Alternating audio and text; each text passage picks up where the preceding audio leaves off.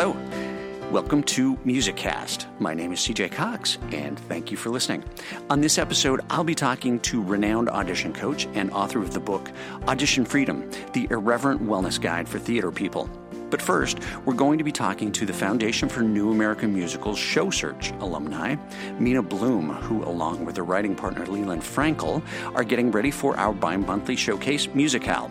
They are going to present numbers from a new show they're working on based on Chekhov. It's called We Three Sisters. So let's talk to Mina and Leland.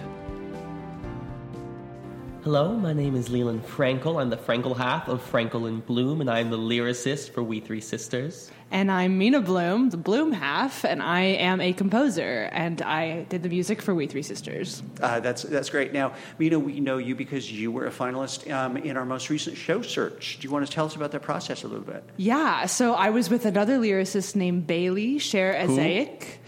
Okay. oh, uh, we've got we've got lyricist jealousy going on. Um, she was lovely. Um, we did a musical called Murder Foot, which is a '20s murder mystery farce, um, and it was a blast. Several people die, and there's a lot. There's a detective having a midlife crisis, and it's just a good time. Um, show search was fantastic. It was. I got a chance to meet. Anthony Luca, and that's how I met uh, Tegan and and uh, and Greg and all of them. Uh, it was an amazing chance. There were master classes. They gave us advice on how to put together a musical, how to produce one, um, how to get one, you know, uh, on its feet and seen. And that's kind of what Musi-Cal is. Uh, my next step, our next step towards uh, bigger picture stuff. I feel like Show Search was a great chance for college age and high school, and now it's time to move on to some bigger leagues. So okay, and you uh, you recently graduated, right? Yes, okay. last June I graduated UCLA with a theater degree. Congratulations! Now, how did you how did you find out about Show Search? Um, Leland and I did the 2015 show search together. Mm-hmm. Um, he approached me my sophomore year um, with. That was our first project. Yep. Our... With Emily again, uh, which was a time traveling musical that we brought to the 2015 show search. Um, and he he just approached me. He said, "Hey, you're the piano chick, aren't you?" And I would play and accompany for other people's pre-existing work. Um, for every for pretty much every show at UCLA I saw, I mean, it was the pianist. Then we took a vaudeville class together, and I remember. Tom Orth, our teacher in the vaudeville class, had us go around in a circle and say what our aspirations were. And I remember you saying specifically that uh, you were a pianist who was hoping to one day compose. And I thought, oh, that's perfect. I don't know her at all, but I'm looking for a composer right now for this competition that a friend sent me. So I just approached you after class, I think. Yep. Yeah. And the rest is history. okay, that, that's great. Now, so how long you guys have been working together since college? Uh, yes. So about two years. Okay. Yeah. Okay. 2015. Yeah. And how did your collaboration? I mean, how did that form, and how did you decide? Like, how do you work together? I mean, do you have a process? Do you have a specific t- time that you set aside, or how does that work for you guys? First she goes ba da da da, then I go. um, uh, little, little merrily we roll along. Uh, for those of you there, we um, definitely do lyrics first. Um, tend to be lyrics first. Okay. Uh, and you had the idea for a time traveling first date type of musical. That was Emily again. Handed right. me Uh-huh. yes, he handed me the full first draft of lyrics, and I went into the cave, like I like to call it, and I emerged from the cave with our first song, and then we would edit it together and see, you know, what worked, what needed to be cut, what didn't. It was remarkable, by the way, what she did with that first, considering I'd never written really any kind of musical thing before, that she was able to take my uh, crude concepts of rhythm and structure and turn it into something as wonderful as she did. I was, you know, I couldn't have been a luckier guy to ask for that in a partner. Now, Yeah. you say you'd never done that before. So, uh, what attracted you? What, uh, what, at what point did you decide? I want to, I want to write musicals. And what was the inspiration for that? Good question. I've always, not always, I've, for most of my life, I've been very into musical theater. I grew up in New York. My parents were sort of avid, not avid, but regular theater goers, and they took me to see Broadway musicals when I was a child, so that was very impactful on me. I remember seeing Lion King for the first time, which must have been just after it came out, uh, if that was in 98. And so I was always a fan of musical theater, and I was always a writer, but then sort of around the end of high school, start of college, when I was really started doing theater, and then I went to college to study theater. Uh, that was when I first sort of had the notion of instead of trying to write prose and just plays, of trying to turn my hand to musical theater. I was always very intimidated by it, mostly because the people that I admired most, the Sondheim, etc., they did the music too, and I was always very kind of greedy about not wanting to share my artistic process in a lot of ways. I was too scared, you know, to put my lyrics out there for somebody else to then uh, work on. And I'd worked with one or two other people before, just on small, like single song things, and it had gone, uh, and the collaborative process had been, uh, and but then this opportunity for this competition, a friend told Mina about it, and it was too good to resist. And I'd had this Emily again idea noodling around in my head for ages. It was a short film at first, it was a full length play, it was a movie. It was, I decided, no, this is the perfect format for it. And then me and I just clicked so well working together. It was became serendipitous, and it's been a big part of my life since. But before that, I was not super uh, focused on writing musical theater. It was not something I'd really done too much of. And Mina, what about you? Um, well, I was the kid that watched the Cats videotape, uh, Andrew Lloyd Webber, till the point where it broke. Um, I love. I've always. Are you loved. sure you broke? Uh, it broke, or did perhaps one of your parents just? Probably both because we watched it together. Um, but yeah, I've been going to musical theater my whole life, and I, for the longest time, was like, I want to direct movies. I guess I don't know. I just want to be in charge of something, but I don't know how. And writing scared the heck out of me. Um, but I, I'd been playing piano since I was four, and I have, you know, throughout college been accompanying, you know, different Broadway type shows and and I just you know I kind of got sick of playing other people's stuff I wanted to see what I could do um, with composing and I had the you know the music theory background so I wasn't totally lost. And and I love comedy. I love musical comedy in general. I, I used to I was acting in, in uh, high school. I did musicals and The Drowsy Chaperone Bye Bye Birdie all those classic hits and I and I, I didn't want to do acting because I hate rejection so I quit And you're never that. rejected when you write for the theater. Well, You're I- not. It's just it's white female and gold. brunettes get rejected a lot as Al- actresses. Although, do Oh, you Lord, I can't. do you find that there is sometimes a comfort um, as a writer that your work gets rejected, that uh, the criticism is still about your work, and that there at least is is a level of removal between as an actor. It's Yes, I, I definitely, I actually embrace rejection when it comes to writing for that very reason because it's not like, oh, you're not right for this project. It's more like, you're right for this project, but I think you can do better. Okay. And I prefer that because with actors, it might really truly be, you're not right for this project, and that breaks my heart. Um, so, so and there's kind of nothing you can do. There's to be- nothing you can to do. be taller. Or, I, yeah, I like knowing that there is something I can do. I can go back to the drawing room. It is my, you know, I am in control of it, um, at least half of it, Mm-hmm. um, and then and we can make revisions and stuff. That gives me the hope that we can be better, um, and that we're in charge and we are in the writing room. That's way more comforting to me than being on the opposite end of the table. So. No, I think that's that's very valid. For the Do you- record, I, I still do not like rejection. I do not enjoy it, and it makes me very sad when it happens. Great. I try to learn from it, but but it makes me sad. like you talked about you talked about being nervous about about sort of exposing someone else to your lyrics the first time how did you overcome that Um, you know, it's I think it was almost less a fear of like being told that they're not good. I think I've always had a lot of internal confidence in my work, as I think Mina could, but arguably too much. But just more giving over a part of the process to somebody else. One of the reasons that I think I always wrote and mostly wrote prose my whole life until I want to say the past five years, which is when I really branched out into doing theater and film and television writing for that the first time, is that as a writer, I sort of had complete control of the process. And what I put out there was exactly what it was and what you got. And so the more I did theater, the more I sort of opened myself up to the possibilities of collaboration, saw what collaboration could do. And then this sort of was the end point of that, I would say. And I was able to say, okay, I am half of the thing. I, I can put out lyrics, and this is somebody that I can trust to take those lyrics and to make something that is so much better than the music I heard in my head. I'll write something to like a loose tune in my head, and maybe Mina and I will share like a little muse like a little like what call it, recorded note about you know what I think it sounds like, and then she'll bring me something that's so much better. I feel almost silly for thinking like I'm like no, that's how it's supposed to sound. Like no, that's you know it's so much better than I know it. okay that's that's great now tell me about what you're presenting tonight at Musi-Cal So we're doing a song cycle of We Three Sisters, which is based loosely off of Chekhov's play Three Sisters, um, but it's set in the '90s in the U.S., not Russia, um, with these three sisters who um, who through the middle of the play they start to realize how closely uh, paralleling their, their, lives are to Masha, Olga, and Irina. Um, so it's kind of a fun, uh, it's very self aware of the fact that sibling rivalry is kind of you know universal, and and and I feel like there aren't enough sibling stories explored on stage, um, especially women's stories. Um, so that's what we're aiming to do as a composer. My goal is to present three female harmonies, which doesn't get seen too often.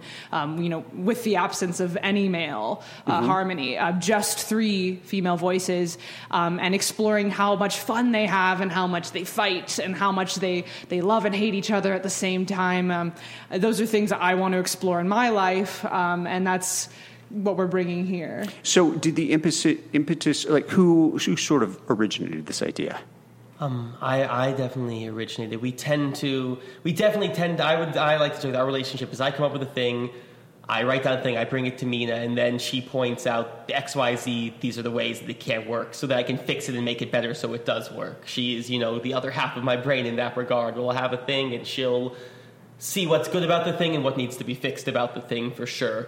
Um, so this originated with me. I'm a huge Chekhov fan, and then in doing this, our big ambition too was to kind of break away from musical theater convention. It's definitely it's a song cycle, I would say, in most regards. There's a story, a through line through it uh, but one that's not necessarily um, chronological or simple to follow. It goes back and forward through time and different notions of reality.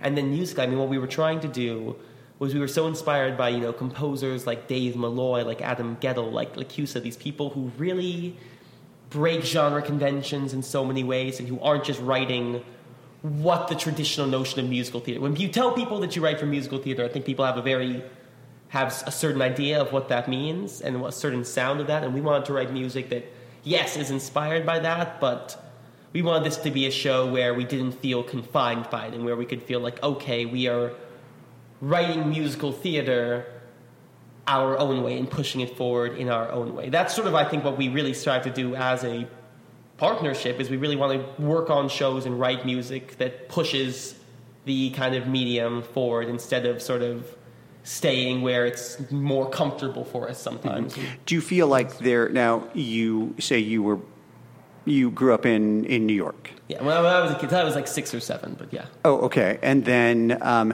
do you feel that there's a different sort of um, in styles between New York, Los Angeles. This uh, this difference that you're talking about, sort of the the musicals that you want to write, um, sort of branching away from sort of what might be considered traditional musical theater genre. Um, do you feel like that's uh, that's more of a possibility in Los Angeles? Uh, I'm not sure I mean, if it's if it's you know it's so much the geography, but I think you're right in that there's a sort of a different mindset to it, and especially through college and then in graduate school, which I just finished. It's been this whole being exposed to different ways of creating different ways of creating theater a mm-hmm. theater that was not linear, linear theater that was not a traditional narrative that was not realistic, mm-hmm. uh, that was not in a realistic or a naturalistic style. And so for me, it was sort of taking these more avant garde theater ideas I was learning and all this stuff I was seeing. I was in Russia for four months. I saw some 60 shows in about a three to four month period and you know just sort of understanding like how much more can be done always. And listening to like dave malloy's song cycle ghost quartet and being like okay this is the closest i've ever had to a religious experience seeing this okay. live and knowing like okay musical theater can do so much more than what i think of musical theater as being. And i do think of that as sort of a new york thing in some ways just because the theater scene the off-broadway theater scene there is such an incubator for new mm-hmm. and unusual talent in la because it's a little more spread out Right. I think it's sort of a harder time for things to kind of coalesce and be seen and shared in like an interesting public way. In New York, you can have like a game change. You can have something that comes out and it shifts the medium. In LA, things sort of happen, but you can be deeply entrenched in the scene and still miss something vital and essential that happens because it's in Culver City and you live too far. And there are pockets here. Yes. Okay. Pockets. Um, now, as a song, a song cycle, what do you see as sort of the future of this project? Uh, well, um, since it is a song cycle without a book, uh, we I mean, we're challenging ourselves with just writing music, telling the story. Um, and we it's under the the umbrella of like atmosphere theater, uh, experimental. It's not meant to drive a plot along. Um, we just kind of want to sit three girls in a room and ask them can un- unpack stuff, please unpack Okay, yeah. stuff. You know, like uh, uh, let's let's get all of it out that we've been. You know, so I think what I would love to see happen with this is to get it at a, at a regional theater to Mm-hmm. start, develop it, make sure that all the stuff on our end is ironed out, make sure that actual human hu- females can sing the notes that I've projected that That's they a can sing. big part of our thing. Is me writing something, her saying a human being cannot do this Yeah. whole line. There needs to be a breath. Yeah. Uh, right. And okay. me being like, "Do Right. they need to breathe?" And she's like, "Yes." And they do. It ends up. They always do. She's never been wrong about that. Do actors really need to breathe? I mean, They're that's, actors. Every once in a while, I think they should. you know, you lose a couple along the way. Is it that big a sacrifice? Um, okay, and then what is um, uh, what's next for you guys after this? Uh, do you have other plans? Are there other things in the works? There's definitely a few ideas that we've been considering that we've been toying with. This has been such a long endeavor for us. It's been a long endeavor because pretty much for the almost the entirety of our partnership, I've been away in Boston. I've been away on the other side of the country, so it's been Well, and you very- mentioned Russia. At and I was in point. Russia at that point too. So it's been definitely slow going because we've had we've been so busy and we haven't had a chance, to, you know, be in the same room and to do a lot of work together. But we're finally nearing the completion of this project. You know, almost around two years in. But we've definitely got other ideas on the horizon. Again, you know, projects that we want to sort of step outside the bounds of traditional musical theater. I mean, some of the ideas we've discussed have been. Uh, based on the uh, Russian novel uh, Lady Macbeth of the Mtsensk District. Uh, we have an idea based on the life of the uh, the party murder killers uh, from the late '90s about the like the '90s club kid scene. Mm-hmm. Right. Dark ideas, definitely all dark ideas. And yet Um, you want to write comedy. Well, there's dark comedy, right? Right. I mean, there's there's pretty comedy in stuff. the dark. Yes. I, Um, I you think can't have one without the other. You're right, I'm not- on its own is oppressive. But I'm yeah. not ruling that out as a, as a very valid genre. But, uh, Yeah. it, but it's interesting that uh, you seem to, uh, that dark ideas really seem to inspire you. And yet you said that you were originally drawn to doing comedy. Right. Well, we're both cynics. We're both narcissistic, and we're both Okay. really. I mean, we we complain. Where's our reality show? I mean, I I think that was what what makes what we talk about interesting is that we're always searching for something that irks us or something that bothers us that we have to unpack and um, in in this medium and and why else would we write anything if it didn't bother us? We didn't want to explore it more. Um, You don't worry about things you're comfortable with. You know, you write about things that need to be figured out. Right. Yeah, Okay, yeah. that's that's a, that's a great point. Um, so if people now, hopefully, we will be able to present a clip from uh, from tonight, or or maybe you've got uh, something else. But um, if people want to sort of follow your progress, um, uh, first of all, with uh, we three sisters. Is there is there a way that they kind of people can be updated? on Uh, that? yes, we do have a Facebook page, Frankel and Bloom, which connects to our SoundCloud, which is also Frankel and Bloom. Okay.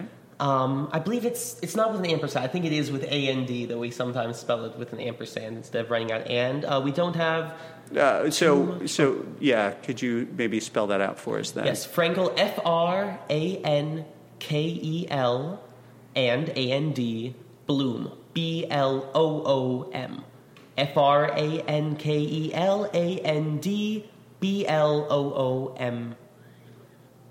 Frankel and Bloom. Great, great, great. And um, what uh, is so Facebook, uh, Yes. uh, and SoundCloud. SoundCloud? Facebook page. We like to, you know, we upload stuff about new events or showings of our work. When we have new material recorded, we share. We like to do a little thing called Forgotten Gem Friday, where every Friday we share a number, a, either a number from a lesser known musical or a lesser known number from a known musical and sort of talk about how it inspired us and what we love about the piece and just sort of helping to uncover a lot of lesser known works in the canon. Okay, that sounds really great. Well, I am looking forward to uh, hearing your music this evening. Thank you Thank so you so much. much. Thank you so much for joining me. Right now, we're going to listen to a selection from the song cycle We Three Sisters by Mina Bloom and Leland Frankel. This is Gone. Gone,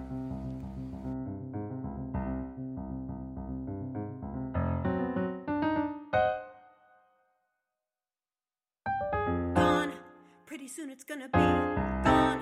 Better tell society I will not sit and let you forget you or give up and quit all the shit that upsets you. Gone. Pretty soon it's gonna be gone. Aiming at an enemy, knowing it's the end of me going, going,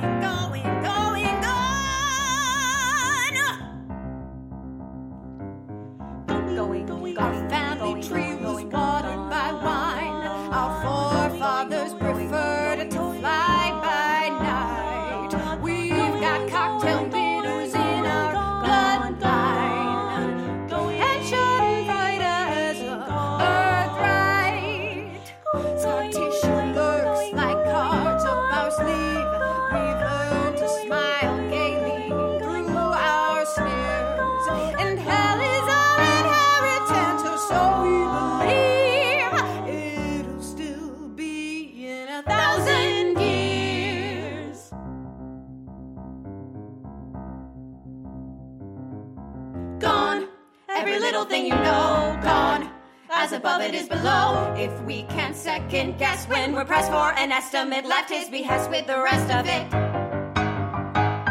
Gone. Pretty soon it's gonna be gone. Save for the anxiety oh, owing to your piety. Going,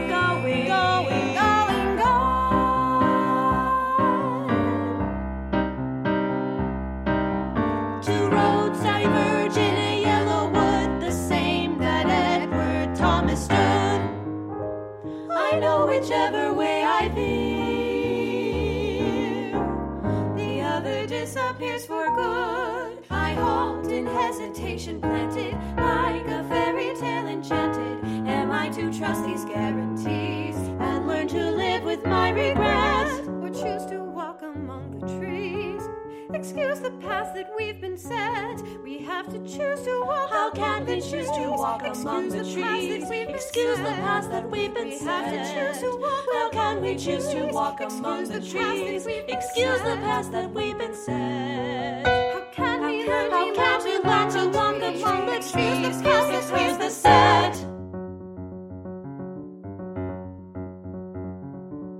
Gone. Only life I'll ever live. An alternative? How can I do or die when the chances are high that I'll fall like a bird who's been shot from the, shot from the sky? Gone. Pretty soon it's gonna be gone. Never mind the pedigree showing an apology. Going, going,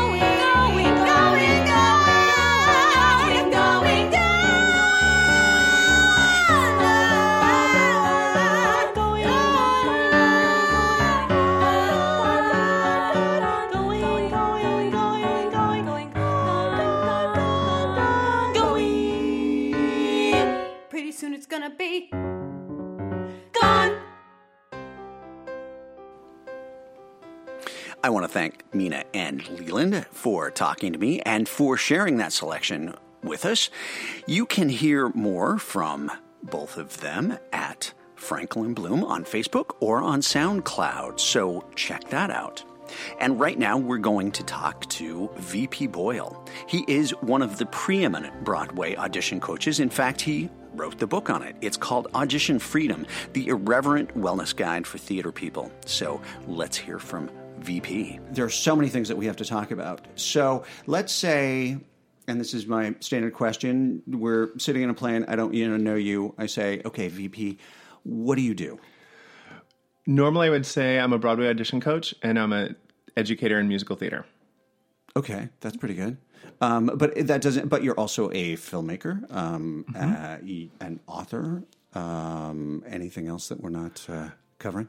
No, yeah, director uh, as well, producer. Uh, but th- those things are things that I don't share out of the gate. It's easier to kind of talk about musical theater from an education standpoint before I get into things I've done because then people want to know, oh, what shows were you in, and who do you know, and did you, you know, and then it gets into a whole different storyline. So if Right. I'm on a plane, I, t- I say I'm an educator and I call it a day. Okay, that's uh, that's that's that's pretty good. Do you? Um, what do you feel is your primary focus? Education. You know, it, education has been my primary focus for the last decade. Um, you know, I was a I was in New York for 20 years, and over half that time, I was a Broadway audition coach. I didn't plan on going to New York and becoming the go-to guy for that. I didn't plan on figuring out that I had superpowers in that that arena. You know, it was something I fell into. I was in, you know, I went as a performer, did some big shows, and realized I was a little bored with the drill of going out on the road, leaving my apartment, you know, sleeping in beds at you know regional theaters that I didn't like, and uh, decided to stay in New York City uh, long term and not leave town. And once you make that decision, you kind of are saying, I'm only going to do Broadway or big shows. Or I'm going to start to do other things. Right. So I actually got involved in casting. I was very, very fortunate to launch Dave Clemmons Casting with Dave Clemmons. Um, and because we had a long relationship, he became kind of big out of the gate. So I found myself three months into having never cast, casting Broadway shows. Wow. It doesn't typically happen that way. Yeah, that sounds really fortunate. Yeah, it was. So I spent two years doing that. Although let's uh, let's back up. Let's get yeah. uh, let's get background on you. So, uh, where are you from? Where did you grow up? I grew up in a cornfield in Illinois. Okay, a literal cornfield. Were you on a, a, farm boy? I wasn't a farm boy. You know, by definition, it was a town, but I think we had 3,000 people in my hometown, uh, and there, it was merged with other ho- small towns around it so that we could maybe get to 10,000 with five different little cities.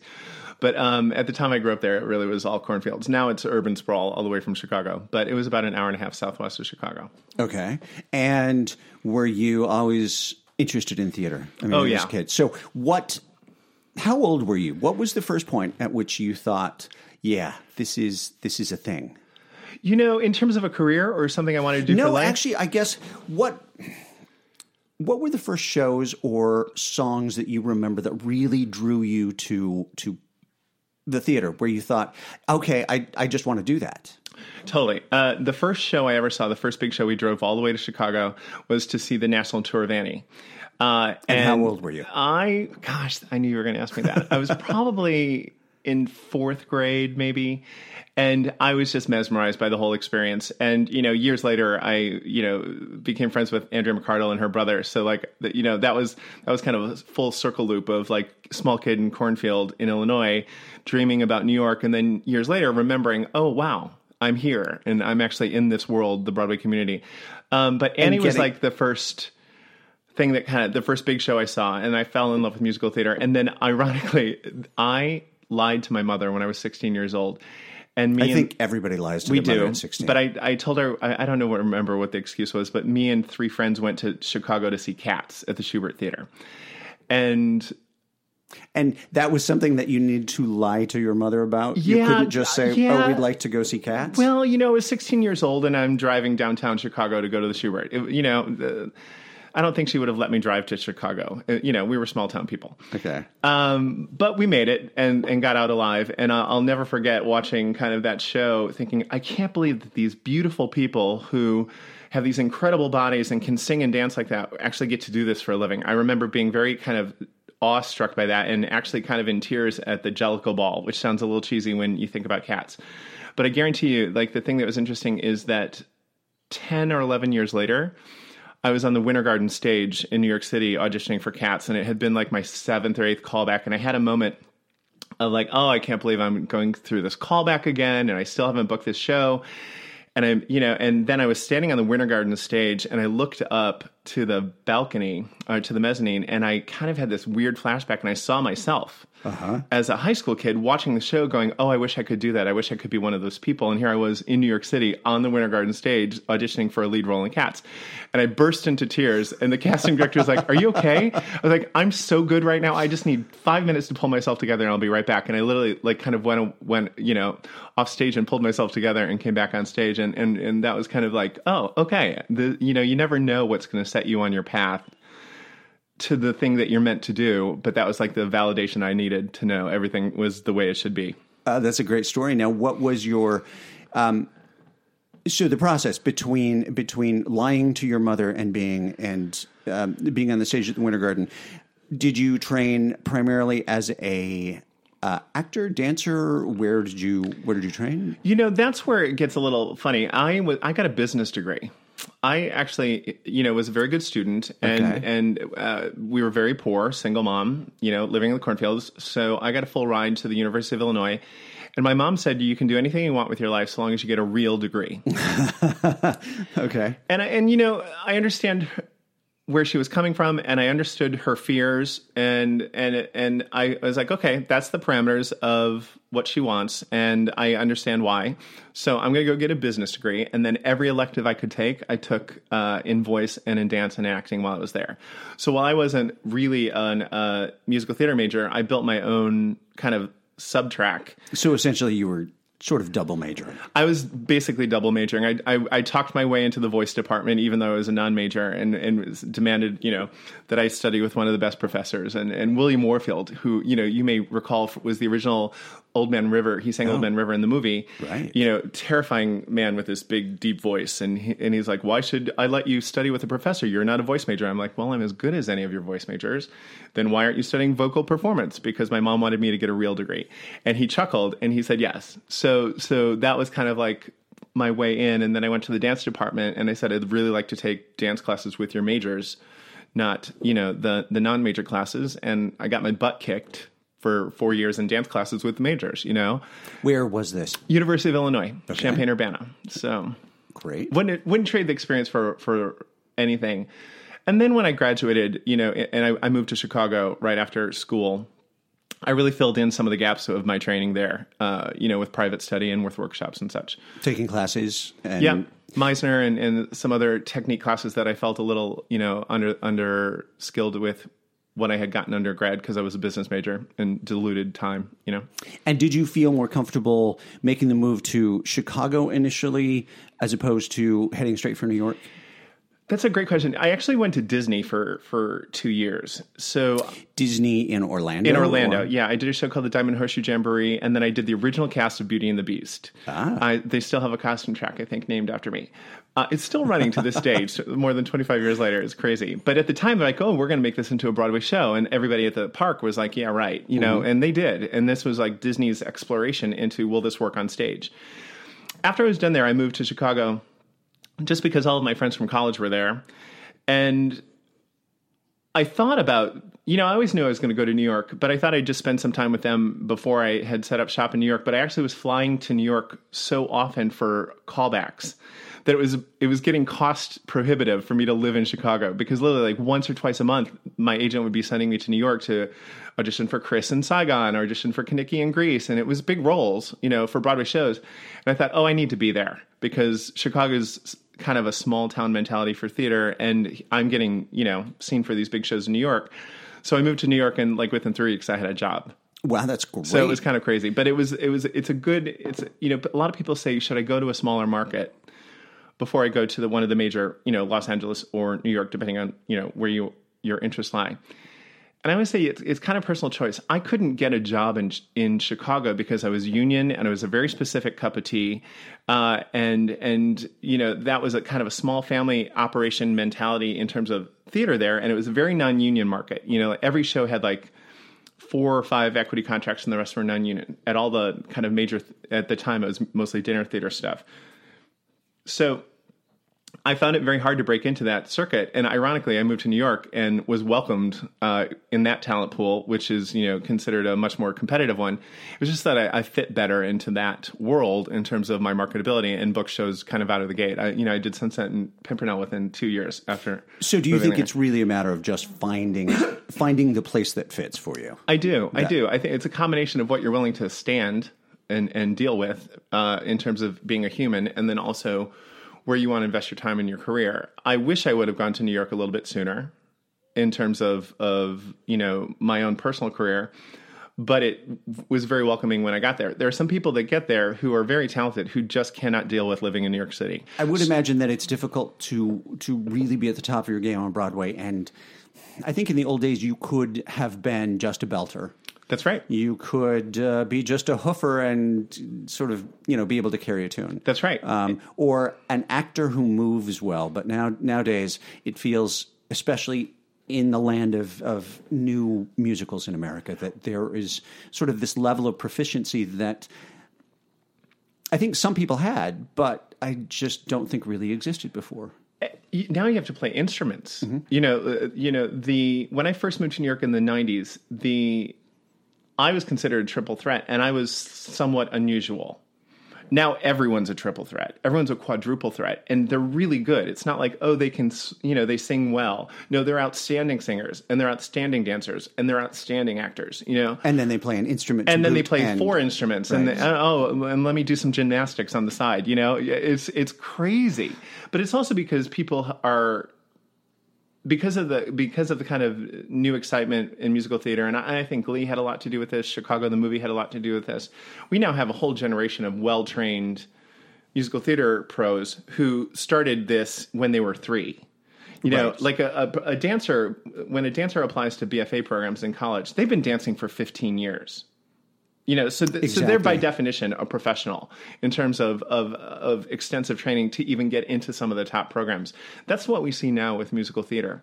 So so you know the the world has changed, and and I don't you know it's a little intimidating I think sometimes for people wanting to start out, particularly if they're you know now that the and I think it's such a great thing that we are moving into a more inclusive, diverse approach to casting. You know, musical theater has been very homogenous for a long time, um, but it also is is um, an art form where it's very difficult to to get good and train the way you need to if you don't come from resources. You know, I worked very very hard as as kind of the poor kid with a single mom to get the training that I wanted. Uh, and needed to to you know talent's not enough. You kind of you know you you really have to be in class. I would go to dance class when I was in high school at Vicky's dance studio with all the old ladies and take tap. You know what I mean? Because I knew that that's what I had to do, and that was the only access I had to dance training at that level. I learned, you know, I was very fortunate to do community theater and and work with some great dancers who taught me in the summers while we were doing shows how to partner, and and ironically, that partnering ability was what got me my job at Disney. I would imagine, yeah, that they're they do a lot of sort of partner shows. Yep. Um, but it really sounds like you're you're talking about as a budding performer, um, and maybe you have advice for budding performers who might hopefully be listening that you have to advocate for yourself. Absolutely. And and you can't stick your head in the sand in terms of the skills that you have to develop. You know, I love the story or the idea, and and this was I said this once in terms of me being an audition coach. The reason I was the the Broadway audition coach go to guy was because I had logged more than ten thousand hours doing it. I was just so I had logged so many hours that someone could walk in, and within twenty minutes I knew what their path was for ten weeks. Uh, so many hours doing, Doing it. Are you talking about Yeah, uh, um, being a auditioning or, or coaching? actually being a coach. And and that 10,000 hour rule you know they talk about it in soccer there's a or they talk about it with violin players or whatever. There's there's ability when you're young and then there's access and resources. But once you get to a certain amount of hours logged the the people who stay in the game that long or who get to that level of mastery there's very there's very little difference between the person who was born with innate talent and the person who did the work So after ten thousand hours, of- everybody's the same everybody's world class So, do you have advice for, let's say, budding professionals that feel as if, oh, maybe I don't, I'm not the best dancer, so I'm just going to sort of rely on uh, my comedy chops or something like that? Is there a way to really, for them to get better? Uh, you think it's just putting in the hours? It is. Uh, You know, the a lot of people like will say, "I don't dance. I'm not a dancer." Well, guess what? Then you're probably not going to to have a, a sustained career in musical theater right now. You know, it's not that there aren't people who don't dance well who are doing well, but they're so few and far between. And and also the way up to principal role, unless you happen to you know be one of those rare few, is that you're going to cover principal roles. And if you're covering the lead role, you know, I, I this was me in every show I did. I covered at least the the two principals or or some of the supporting. It was because I could do the all of the ensemble stuff as well, mm-hmm. and I was a good enough actor to hold my own when I went on for the for the the stars. You know, the that's the world we live in. So people always say, well, you know, what does it take to book a Broad- Broadway show? And and I kind of always come back to the the three things, and and most of them you can learn. One is be really funny or understand different styles of comedy and get good at it. Comedy is, you know, some people are born with a funny gene, but it is a skill you learn, and you learn it from watching good comedians and breaking down their technique and taking class and and focusing some of your energy on learning how to demonstrate and become proficient at di- different types of comedy. The other thing is dance. You know, so many people are like, "Oh, I don't dance or I haven't taken a lot of class." Well, then to start taking it. If you are saying, "I want to do professional musical theater, then you have to acknowledge that I have to be a great singer, a great actor, and a great dancer. You know, because musical theater is all of those things, and and the better you are at all of those skills, and also being funny, um, the better, the more chance you have to work. The other thing too that I tell people that they, that is interesting to me, I was kind of on the forefront of the conversation about pop rock. And and one of the first teachers in New York City to actually teach a dedicated pop rock class because I saw Rent and and I was so enthusiastic and excited about what was happening uh, as I was known as a contemporary theater singer when I moved to sing moved to New York. That was the label. You know, I had a sound that was a little poppy, but a it little was more poppy, a than, little bit more poppy than traditional musical like yeah. Rodgers and Hammerstein. Yeah, and literally sort of- that, that's why I went in for thing. That's why I booked Sunset. They wanted contemporary theater singers. You know, th- back in the day. Ironically, now you listen to that show and it feels old. Um, pop rock came, and now we've figured out how we have figured out how to write really good pop rock musicals again. So how exciting is it that mm-hmm. popular music and Broadway have merged again? But you would be totally surprised at how many programs nationwide are still not really teaching pop rock. They're kind of dancing in it, or they'll bring in you know master teachers to do you know special workshops. Um, both my programs had a full semester of pop rock as a class. Both of my programs, uh, New York Film Academy and Relativity School, had a full semester of comedy as a class because I think those skills are, are imperative to booking work. And there and we're and there are still too many programs, unfortunately, nationwide who either haven't figured out how to get that training into their program or are resistant to it. I think now the conversation is is very clear that it has to be done, but a lot of programs are dealing with um, voice teachers or or uh, music departments that that teach old school classical technique, and they don't know what to do. You know, when you've got a professor that only teaches bel canto and very legit, you know, operatic style singing, and says that that is good singing, or or classical training is the only way to good good singing. How do you te- train a kid to sing Elphaba eight eight times a week? It's not the same technique. It's it's a it's a whole different way of training. It's like tra- it's it, it would be the equivalent of saying I'm going to train a sprinter in the same way I would tra- train a marathon runner. They're completely different. They're it's completely different bodies and completely different types of training for them to be able to do what they do. So how did you now when you first started coaching? How Mm-hmm. was that just a natural progression of were you helping friends um, because you had so, so much experience auditioning, or how did how did you make that transition? Just saying, okay, I'm going to start coaching people. It was a weird one, you know. Happy accident. I always like to say, you know, I didn't plan it. I was casting at the time. I was young, uh, and I was still performing and casting. That really is a little bit of a conflict of interest, for the record. Um, but I was trying to pull it off, and because I was so fascinated with trying to help people demonstrate or help them with the pop rock sound in musical theater, I started teaching classes, and I was able to talk. I was br- casting Broadway shows, and and was the same age as the talent pool that I was training. So I was a young coach, and I could demonstrate. So so the reason that I kind of fell into it was. I was this odd. I wasn't just some old guy sitting there telling people how to act through a song. I was actually showing them how to how to navigate it vocally, how to navigate it based on what was happening in the in the contemporary kind of current landscape of casting Broadway shows. And ironically, I when I first started, people would come to me because Frank Wildhorn, I, you know, I had done Pimpernel and I had cast Civil War and I directed a Frank Wildhorn show, so I was kind of plugged into the Frank Wildhorn world and people wanted to learn how to sing Frank Wildhorn music. Isn't that funny? So that kind of led Really? into the pop rock thing. Okay. And and uh, and they're like, oh yeah, you should go study with VP. He's great with Frank Wildhorn stuff. That was. um, Ironically, one of the first ways into my coaching business, and then I became kind of just really focused on teaching contemporary musical theater techniques for the room, and and it, again, it was just timing. You know, the the audition world was seeing a, a shift in terms of the acting was becoming more filmic. People re- were becoming more naturalistic and and and really uh, realistic in terms of how they they lived inside the audition room, approached text, uh, physicality. You know, you see the you see the audition stuff. I was like uh, like in all that jazz or whatever.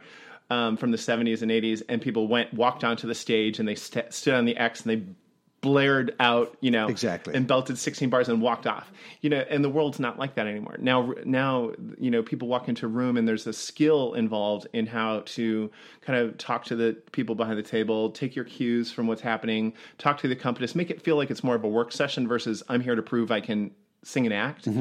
Um, and that was really kind of what led to it. Uh, so, so tell me a little bit more about about the book. Now, do you cover all of this stuff that you were talking about? Not at all. Isn't that funny? Um, and actually, I'm uh, I have a revised version of that book coming out this year.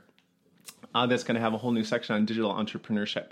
But that is like the the people call that book the kind of like self help wellness guide. It's not about audition technique versus the state of mind that you need to be in to make sure that auditions are a good thing or a get to versus a have to and pain inducing, you know, Really? experiences. Yeah. That is, I mean, that is sort of a major shift. So, how did you how did how did you get to, to this theory? And tell me a little bit more about that state of mind and how people achieve that. Yeah, you know, when I first sat down to write the book, everybody wanted me to write a book that was my class, basically in a book. Like, what if people didn't have access to me or New York City? You know, how could they ha- get some of the some of the things that I say? And I sat down to write the book, and I s- started writing the most awful, stiff book. I, I think they call it like auditioning for musical theater in the mil- new millennium. It was some ridiculous title, and it was just bad. It was boring. It was a how-to book. It was, mm-hmm. you know, and I thought this isn't the book I want to write. This isn't the book I want my name on. I want I want I want to make people better, you know, and and and a lot of people said Better in the sense of better people, better yeah, not just better performers, but better people. Yeah, uh-huh. but, you know, people who love. You know, my my motto is like live who you are, love what you do, and I wanted to to to share that. I wanted more people to be excited about their choice to be a musical theater pro, pro versus you know all of the noise and drama that that people can sit in that is not useful to anybody.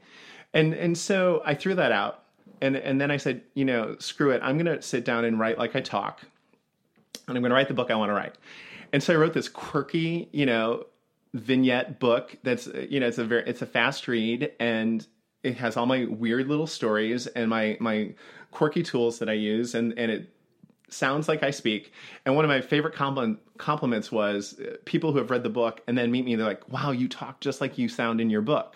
and I said, "Great, then I did my job." Okay. You know, uh, in terms of, of of writing that book, and and it really, you know. I've gotten some beautiful feedback in that book over the years from people who said, you know, I was ready to leave the business, and then I read this book, and I felt great about my choice to stay in the business. Um, we, I really appreciate you talking to us. Uh, once again, I want to go over the name of the book. It's Audition Freedom: The Irreverent Wellness Guide for Theater People. And where can people get the book? Amazon. Okay. Yep, the best. I kind of, you know, I don't do the brick and mortars anymore because uh, everything's print on demand. Did you know that like most of the books you buy on Amazon are printed when you buy them? I had no idea. Yeah. That's uh, that's really that's really interesting. And also your personal website. VPBoyle.com. Vincent Paul, not vice president. Thanks a lot. I hope that you'll go to Amazon and check out VP's book. And remember to visit Mina and Leland at Frankel and Bloom on Facebook and SoundCloud.